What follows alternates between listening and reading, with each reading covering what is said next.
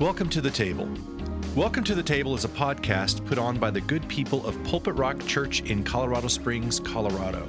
It's an opportunity for us to invite you to sit at a table with us as we have conversations about things that we find interesting or helpful in our journey with God. And we are in the middle of this season having a conversation, and so we're going to be diving back into that conversation right now. Something that I know the three of us champion all the time in our ministry at Pulpit Rock is these important discussions or talks with our kids or our teenagers are not just one talk. They're many talks, right? Whether we're talking about sexual integrity, pornography, relationships, mental health, whatever it is that's important, we beat that drum all the time. Parents, this is not one talk. Right.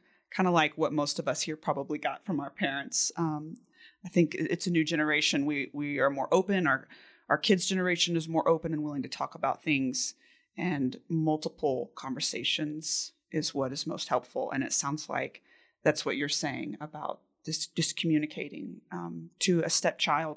What do you need from me? What can I be for you? I'm not going to be your mother, but I want to be something. Like, help me find that. And realizing, yeah, that'll probably change 6 months from now, you know, when the kid starts driving or when the kid goes to college, and just how important it is to circle back to that. And I imagine with each other as well.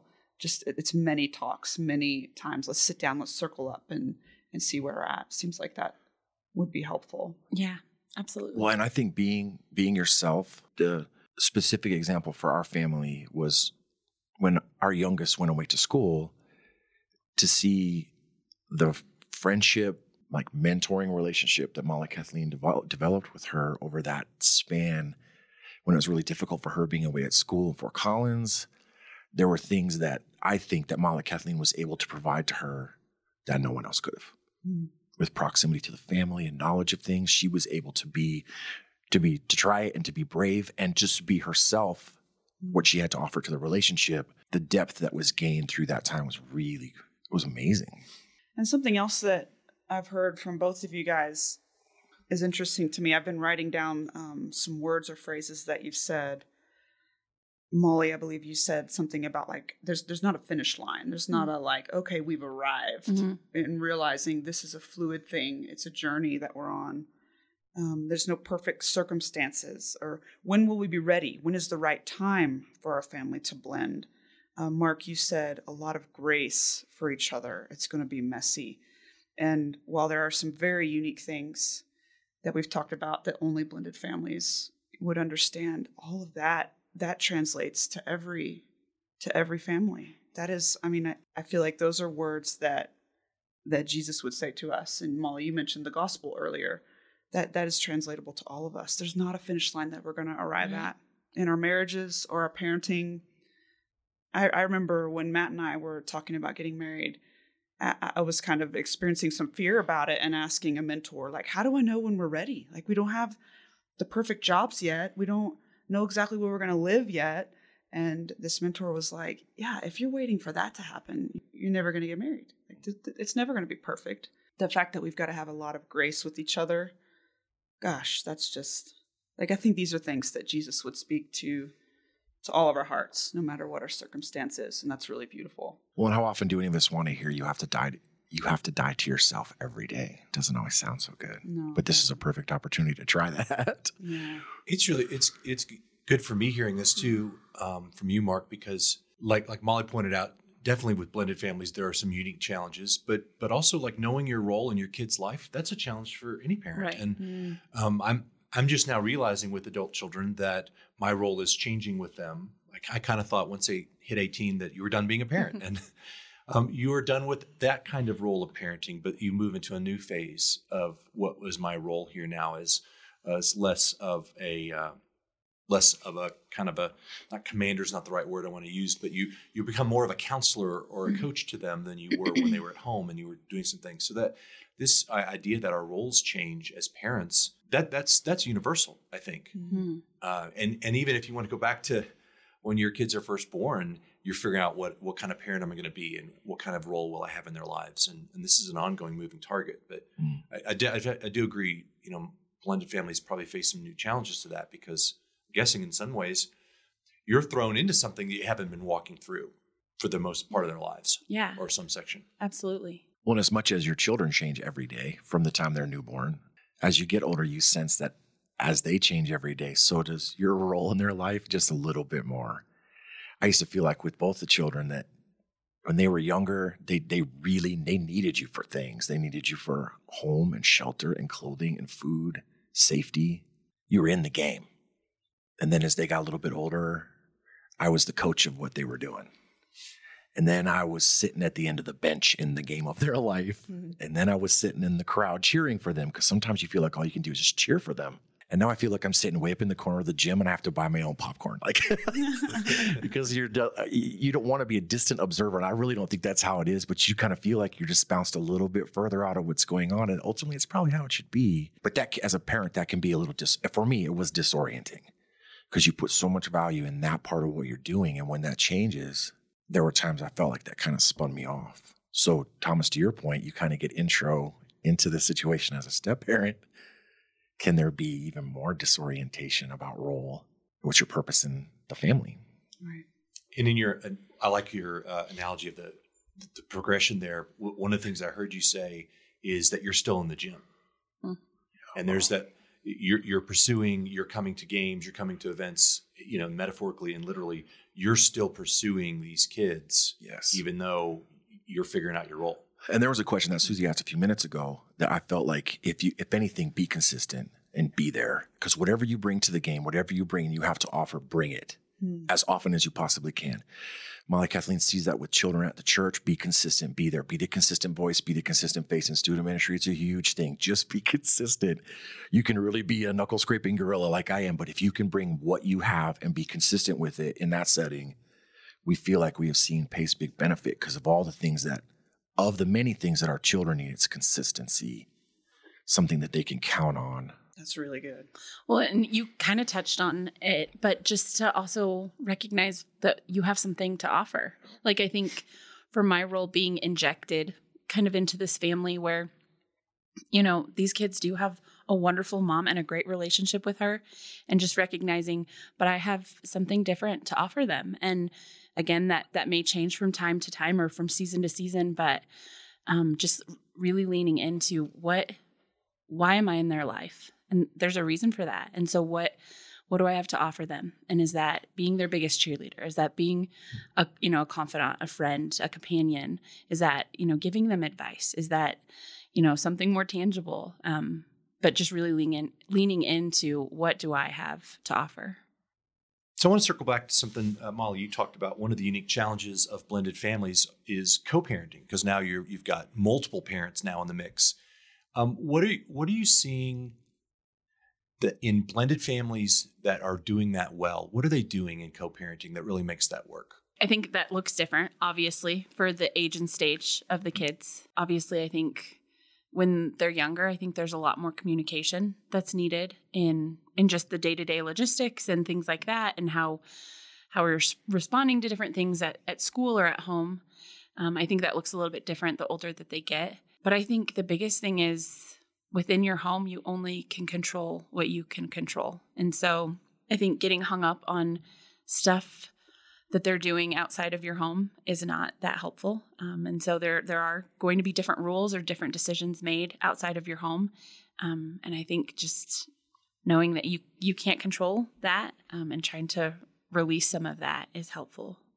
That's really good. I wonder if all parents, I think, struggle with. Right. I just want to control it all so that right. They'll be.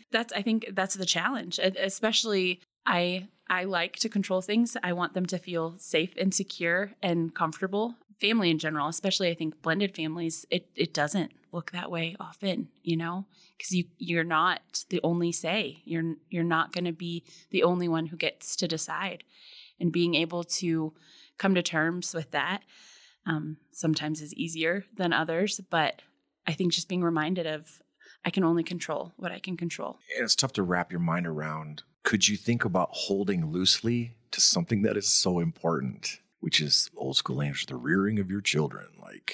But can you, thinking, dreaming, who has God designed my children to be? How do I foster environment in our home to push our children toward that? And again, holding loosely to what's the most important thing, what really does matter. And I agree with Molly Kathleen, as they get older, there probably is less discussion, communication with the other sex, co-parenting about details, logistics, where are we going to be? As the children get older, there's obviously much less need for that. But it seems counterintuitive to think something's so vital and so important that we have to kind of hold loosely. And again, I hate the cliches. We have to give that stuff up. Like, what's going to get my children? What's going to help my children? What's going to help them become who they're supposed to be? And that's a thread that I want to pull through every single one of these parenting episodes. I've been saying our desire is to encourage and empower parents to fight for their kids' heart, not their kids' behavior. And it sounds like that's exactly what you're articulating, is because we want to control it and make it look this way or fit into this box. And that's just not the most helpful thing. The most helpful thing is fighting for their hearts, for who we want them to be, who we know God wants them to be, and just fostering that as best we can. And that's different than controlling it, right? And I was at a student pastor retreat about a month or so ago, and they brought in a speaker. And obviously the idea was talking about rest. And he was talking about the beautiful relationship, God, Christ, Holy Spirit. But this phrase that he said several times, I cannot escape. And he said, the more that you tell them who they are, the less you have to tell them what to do. The more you tell them who they are, the less you have to tell them what to do. And so for directing kids ministries and people trying to help in student ministry, can we reinforce who the named image-bearing children are, who we've been granted for a while to be responsible to? As they're younger, there is a whole lot of tell them what to do because they probably need some of that guidance. But as they grow, as they develop, as a parent, as a leader, we need to be telling them who they are as image bearer of Christ. The what to do kind of rolls off. There's less of that. So I was sitting with my youngest child at Wendy's a while back. We went back for a date because she was home from California for a little bit. And I was telling her this about, I'm sorry, forgive me as your daddy if there's been too much what to do, and I didn't tell you often enough who you are. You are my daughter. You are a daughter of the King. As cliche as that sounds. But forgive me if my fathering you has been too much what to do and not who you are, because you are beautiful and you are purposed. And she said, you have. Because I've not really told either one of our kids what to do in a decade. Like, my window on that closed a long time ago. You hope you did it right when you had the chance, you know. But she said, you have done that. And now because of that, I will be more apt to come to you when I need something, when I need help, when I need to talk about something that's difficult, when I need to confess something that's going on. Because of that relationship we have, because you told me who I am, I'll be more apt to talk to you, which isn't that the thing? Christ is continually trying to tell us who we are. So when things are difficult and I need to take something heavy, who would I be the most prone to take that to? I should be taking it right back to him. Well, I've got a follow-up question to that. That was awesome. Molly, would you say that advice to maybe the focal point be who you are, not what to do? Is that good advice also for a step-parent coming into a family? It seems like the first thing you think is like, what am I supposed to be doing? Mm-hmm. When that might not be the most helpful. Yeah. Just a reminder of like, who are you? You know, and the truest thing about you is not that you're a stepmom. The truest thing about you is that you are a child of God. Molly, created by God, the unique ways he created you, and just to be reminded of who you are. And that's what you can bring and what you can do for your stepkids. Yeah. It seems like helpful advice. No, that's good. That's like, you're encouraging my heart right now. Like, I don't know that I've viewed it through that kind of a lens, but absolutely. I think it's human of us to get caught up in what we do and what we bring to the table, and even just relying so hard on that role and the name of that role, but just being reminded of who we are, how we're created in the image of our God and what he has in store for us because of that. Yeah, no, that's absolutely true. It's good stuff. Susie, thanks for encouraging my heart in that. Did we talk about what would we do differently? Or maybe... Well, I think we talked about, in retro, we would have liked to have spoke with a couple who, I liked your analogy, they're a few laps ahead of us. And what went well, what didn't, what could we glean from that? And then just kind of soak that for what it's worth for your situation. And again, they are so uniquely different. But we all, she and I could confess, we each could use some leadership and mentoring in our life for people who know what's happened or what they're trying. There's a certain amount of complexity and layers and difficulty, I think, in any blended family. No one looks like the other. And so I think that there's a little bit of protection and privacy. I know that's something that was definitely true for us at the beginning years of our pursuit of one another, and then the early part of our marriage of just being a little protective and private in those things. And so now we've had more conversations about we need to be more intentional about leaning in relationships with people who are ahead of us, and then also looking at who can we kind of be that to early, I don't know, families or couples who are kind of in the early stages of that. And that's not always an easy thing to do. I think that you kind of want to fold in.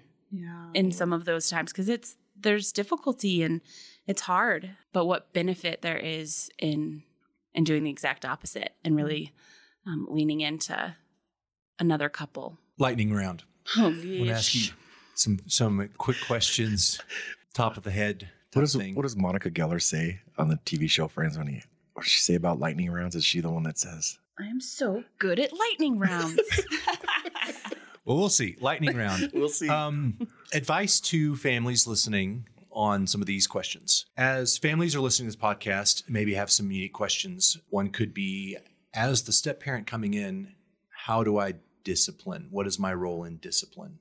I don't know that I can speak from flat-out experience, just because our situation, they were older, and I don't know that we were really disciplining. We were guiding, but I think being able to being willing to take the second seat in that as a step parent, I think is key, both obviously to my spouse, but also to the other parents in the mix. So being willing to kind of take a second seat in that, and then trust and hope that your spouse is going to invite you in to those conversations and give you a voice, give you a say. I think maybe through communication help determine consistency there. So there isn't immediate difference or immediate playing off one or the other, or I think the consistency in that is important, but you might not know that till you could communicate really how we as a household, how would we choose to discipline or guide based on situations. The consistency piece, again, in that way too, is really crucial to the children. As a parent who is bringing someone new into the family, what are some ways that you really set them up for success with the kids? It definitely takes time. It takes truthful, vulnerable language. I think that there's a reason we don't gain 6-year-old permission on how to run the world, because they know a lot, but they don't know a whole lot. But I think that as Molly Kathleen and I have looked back over our journey, there was some fear in my heart. Are we waiting on permission from children to do something that we as adults know it really should be done? That's some things that I went through. Am I waiting for permission or a blessing? Which did happen. Which I think over time, the children grew to know and love Molly Kathleen, that there was not permission, but there was a blessing saying, we see what can be here and how you are flourishing in this. It's time. Let's push you. The older children were saying, we'll push you forward in this. We'll help in this. But I think, again, vulnerable, loving language, that's just transparency piece is important. But again, that depends on children of the age of your children as well. Answer to your question, I don't know that I have that on that question. It's a great question. And then you're looking at the trust factor child to parent. Does your child believe what you believe about who's about to become a step parent? And there's only so much that you can do to make sure that that's clear. That can be really, obviously really tough to navigate. I think from my perspective, I think you hit on it. I think time and patience, even persistence in that, which is not the most comfortable thing in the moment. I think that was recognizing that the pace of our relationship had to be different. It needed to be different because it wasn't just he and I. It was 2 other children. And so it needed to look different. And I needed to be okay with that and embrace that this pace is going to be at a different rate than maybe what I had expected or what I thought was best. And in looking back, again, it's easy to say this now, but that God was in that timing. And maybe the pace of things that I really desired in my heart was not the very best for us. It was not the very best for the kids. And so just being patient in that, I think, has set us up for success. It allowed for, I think, true rapport and relationship to be built. And I think that has been a really great foundation for us personally with the kids. What resources would you recommend for blended families? People. Again, a kind of a value voice at Pulpit is the importance of being in community with other people, nearly as specific to your situation as you can get it. Doing the life together and even just the dialogue about how crappy it can be sometimes is helpful, knowing that it looks a little different, but we're trying it together, which she and I have talked about the importance of pursuing more of that kind of community with other people where we might have that in common, where you might have something to offer to other people as a resource, but you would know that they're going to be a resource to you as a family. I would say that's the biggest one doing this. I'm in the middle of writing a really great book about this. So... Oh, you're not. Oh, gosh. I don't know that my answer is too far off from that. I don't think that my answer is too different from that. I think for me, especially this year, it has been being willing to talk about it. And so I've done counseling this year and talked about it in a way that I don't know that I was ready to, maybe 10 years ago, 5 years ago, even 3 years ago when we first were married. And so it's just been good to process it with someone who doesn't know me, doesn't know us, that I can just, I don't have to care for her heart. I can just kind of throw it all up and just process it in a very different way. It's been very helpful. Well, thank you guys so much for being here. This is exactly what I hoped for in our time together. I care about you guys a lot, and it was really meaningful to sit with you and talk about such beautiful things that I know you had to be very vulnerable about, and I appreciate that. And I know that's what other families will just appreciate so much about this podcast episode. In closing, I would love to hear maybe just a closing thought from each of you, just kind of in a nutshell, something, I don't know, that you want to leave our listeners with today. Well, I think a lot of it's been very weighty today, and there's a tension in it and a tone maybe, but I would hope that people would hear it's awesome, and that God is about families, and he's about blended families, and he is truly doing some extraordinary things through some ordinary but difficult situations. This is a cool way to see. We are seeing that God is a big fan of families, and he has our blended family in mind, as he does others that are, and it's very difficult, but it is. It's amazing and absolutely worth it.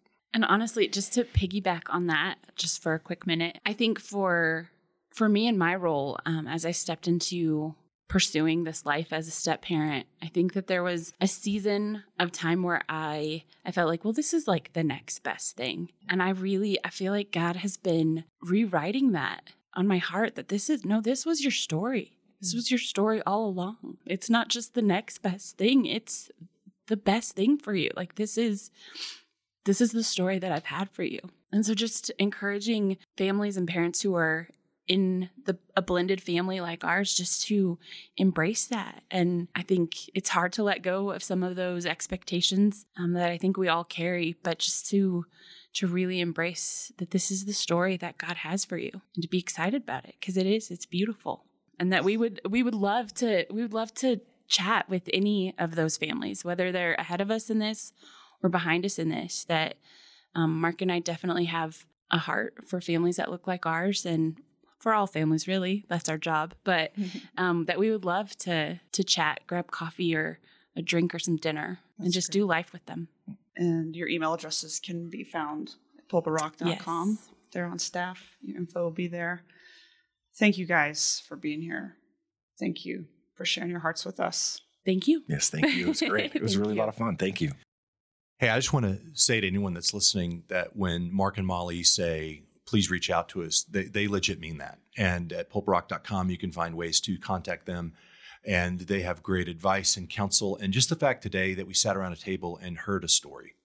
And I love that you connected it, Mark, to the story to the story of God. That I was thinking while you were talking that the story of history is the story of one blended family, as we are being adopted in by Christ, and the whole arc of human history is that God is trying to blend this family together and bring us in. And it helps me to hear even you say, Molly, that this is not the next best thing. This is the story. And so I am so thankful that you guys are willing to share your story with us, and I know with others. And if there's any way that we can be a resource to that, please reach out. Thanks for joining us on this episode of Welcome to the Table. We hope to sit with you again.